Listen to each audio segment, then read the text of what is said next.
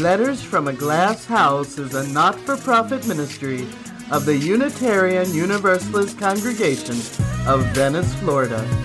Support us today at uucov.org.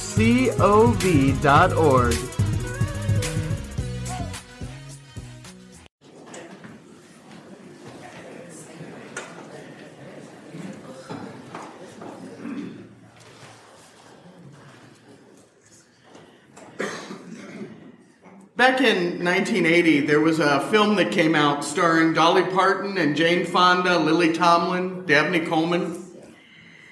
And it was about three working women living out their fantasy of getting rid of their autocratic, sexist, egotistical, lying, hypocritical bigot of a boss. And so tired of being wage slaves, they kidnap him, almost poison him, they imprison him. They do his job better than he ever did without telling anyone he's no longer giving the orders. And eventually they get him promoted to a position out of their hair and out of the country in the Brazilian rainforest. And I'm pretty sure the movie wouldn't fly in today's climate, but it was called Nine to Five. For some of you who may not have seen it, it's adorable. It's warm, it's funny. It had America laughing about how people at the bottom could get ahead if they just tried really hard, because obviously they were as smart and as capable and Dolly Parton, being the treasure that she is, she wrote the theme song for the movie, and most of you may know it. I'm sure you've heard it at some point. They let you dream just to watch them shatter. You're just a step on the boss man's ladder. You got dreams they'll never take away. You're in the same boat with a lot of your friends, and you're waiting for the day your ship will come in, and the tide's going to turn, and it's all going to roll you away. And boy, did America identify with that. And in 1980, if you worked a low level white collar job or worked with your hands in a blue collar job, you could have big dreams. So from 63 to about 84, a year of college could be paid for with 10 to 14 weeks of minimum wage work. I have no undergrad loans. I worked. The money could be raised over summer vacation for a high school or college student. You could afford to go part time if you were older and trying to change. And once you got your degree, man, the world was your oyster. There were jobs just waiting for you because you had a college degree. And let's not forget about the salary there. In 1950, the CEO of a company made about 20 times what the workers did. Fair enough. Minimum wage was a dollar an hour in 56. Wealth disparity was there, but people could dream of having what their CEO did, right? We understood what the CEO had. Every once in a while, at some companies, the CEO would invite some of the guys that worked there to bring their wives, come to dinner at his house. You'd go over and think, wow, what a nice place. What a nice car. Oh, and he's got that new, new camper. My wife wants one of those. His wife's got a fur coat. Wow. If I work hard, work my way up, I could get there. You understood what it was he owned and how he had gotten to it. And I say he because back then it was primarily male. But you also understood how your boss got there in general. Where my father worked, the boss was a lovely man. He had started out on the milling floor, he had been a welder, went and got his engineering degree, worked his way up. But when something went wrong at Cincinnati Milacron, Mr. Gupser could come out of his office, go down to the milling floor, take a look at something, and then go talk to the man who designed the plans and say, you know, I didn't like that piece right there because he had come up through the process. Back then, maybe you were eating hamburger and the boss was eating steak, but you understood steak. You could go to a low end steakhouse, you could go to Ponderosa and get you a steak. You were both eating beef. By 1980, the CEO made 42 times what the workers did. By 2000, the ratio was $120 for every dollar the worker made. In 2013, it jumped to 204 to 1. In 2021, the average was 398.8 to 1 and rising. that ratio has increased 1,460% since 1978. Walmart worker begins today about 11.50 an hour. Not a lot. The CEO of Walmart makes 24.1 million a year. That's 11,000 plus an hour.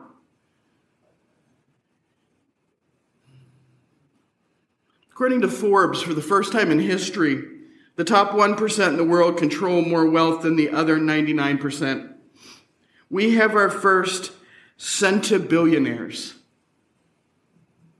And I'll tell you, the human brain can't really conceptualize of numbers this large.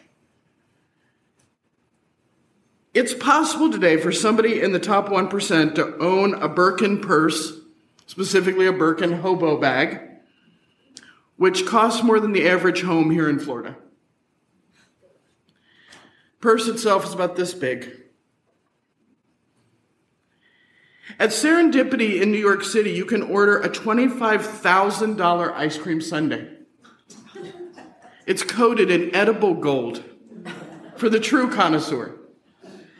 You can eat gold. At Fleur in Las Vegas, you can spend $5,000 on a hamburger combo. A pair of undefeated Air Jordan 4 sneakers would have sent you back $15,000. Except you can't get them because they sold out at that price. If you want some fun when you go home, look at Kanye West's current line of clothing. There's one t shirt. If you've ever been to my house when I'm in my painting clothes, there's one t shirt that resembles it so closely I had to look twice. Holes, tears. It's marketed as a boyfriend comfy shirt. It sells for over a thousand dollars. How much is yours? Huh? I've started telling people, oh, look, do you like? I'm designer now.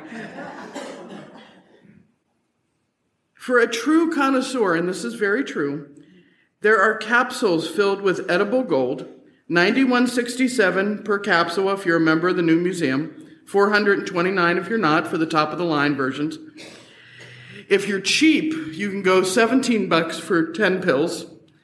What's it for? It's to make it pretty when you go potty. I'm not kidding. It's so you can eat gold to color the bioproducts that come out the other end.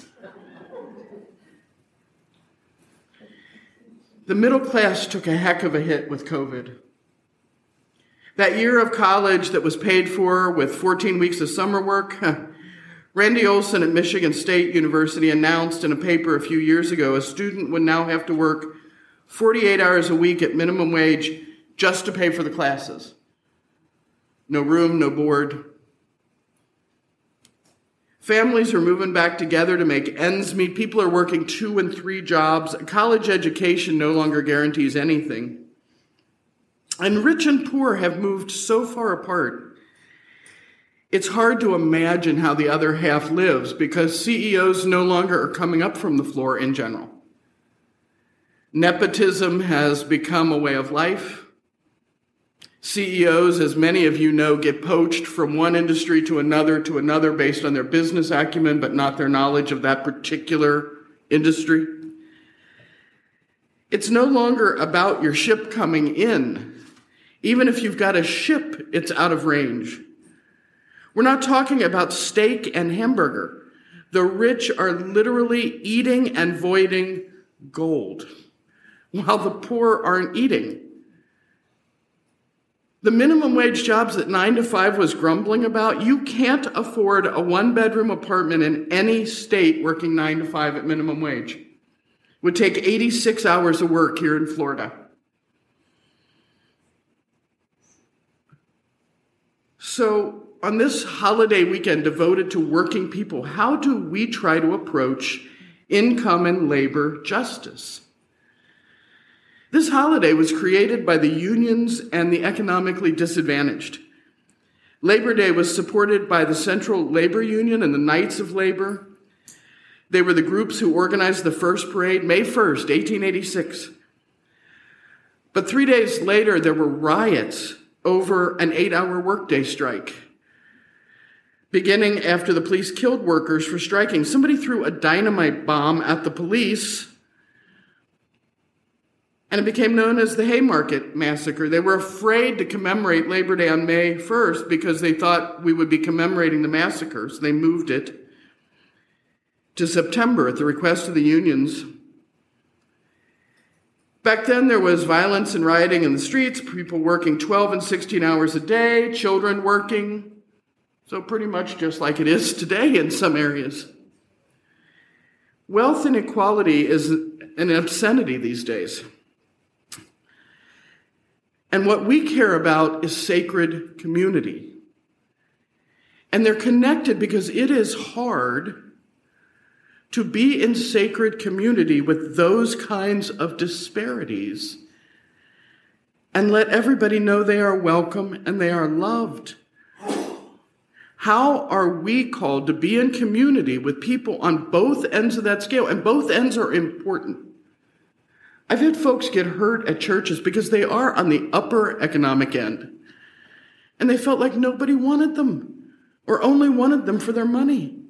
That cannot be true. And people on the lower end felt like nobody wanted them because they couldn't contribute money. So it's a question for us to handle. How do we let everybody know you are welcome? You are wanted, not for what you got in your wallet or don't, but for who you are. Because you all know everybody laughs about you, use about some things. You may have heard that we all shop at Whole Foods. We all avoid gluten. We eat only vegan, locally sourced palm fronds. wear single source hand woven yak sweaters made in the finest yurt co ops. And we consider expensive coffee a sacrament. Well, maybe we do. That's okay. Wear your yurt woven clothing. It's okay. What's not okay is that forgetting that all this needs money. For a single mom on SNAP, food stamps, they can't afford the yak, the yurt, or some days not even some yogurt. Organic foods are out of the question. You hear popular stars complain about how the poor are so out of touch they don't know how to shop. They know how to shop, they can't afford to shop. Just getting enough food can be a fight, and sometimes happy meals are more calorie dense. You have to remember the reality behind financial strain. Poverty is insidious and demoralizing. It causes obesity as families eat cheap fat, sugar laden, calorie rich food in order to feel full. A few years ago, they sent Gwyneth Paltrow to the store, and I'm not kidding, they were trying to do a living below the line kind of project, and they gave these stars enough money and sent them out to buy groceries. She came back for a family of five. She came back with two apples, a bunch of organic carrots, some high end mineral water. It was literally enough for half a lunch for two kindergartners or so. And she was aghast that she just didn't understand why there wasn't more food. The poor buy $10 shoes that fall apart over and over and over again because they can't afford the $100 shoes that would be good 10 years from now. It's expensive to be poor. All of you have friends that have bought things from Fingerhut you know somebody who uses the rent to own stores? You know, you actually pay double at any of those what I would pay if I walked into Big Lots today and bought the same chair. It's expensive to be poor. So, how do we help? Big programs, organized campaigns, those are lovely if you can do it. We certainly need to help change the current system, which privileges wealth to this degree, but I would challenge you to think more simply. We've all heard the stuff about give a person a fish and they're fed for the day, teach them to fish, da, da, da, da. Nobody ever says, yeah, but some of them will starve to death while they're learning to fish. Nobody reminds you of that. Start small. If you have a little, help a little. Don't make assumptions. Think about the stories you hear at work, at the store, with friends. Just practice welcome. If you want to do a little more, think about things like going to a grocery store in a disadvantaged area and kind of hang around.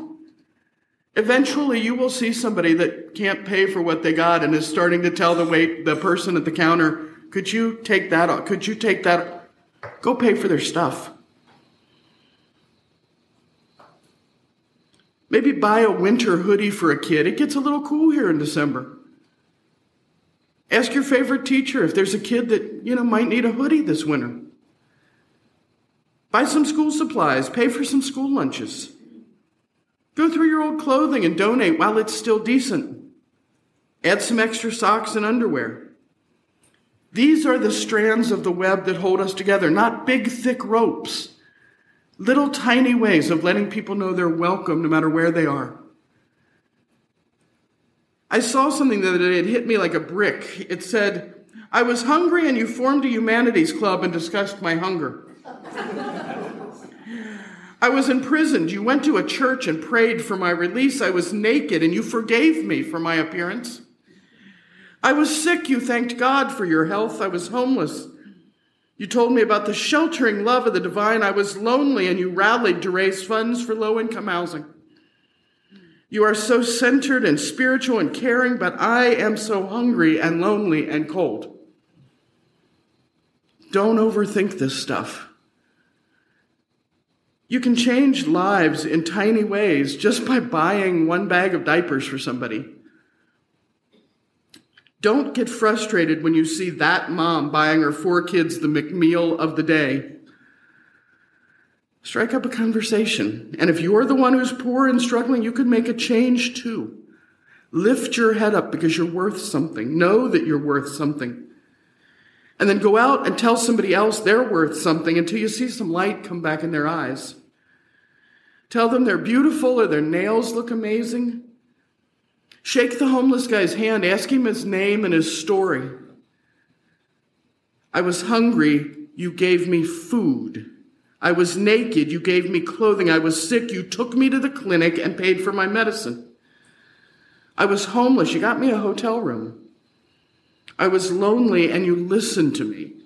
You do not have to perform miracles, and how you do this is up to you. But it's the little things that matter. Make it personal, and you will change the world nine to five and all the rest of the time. Amen.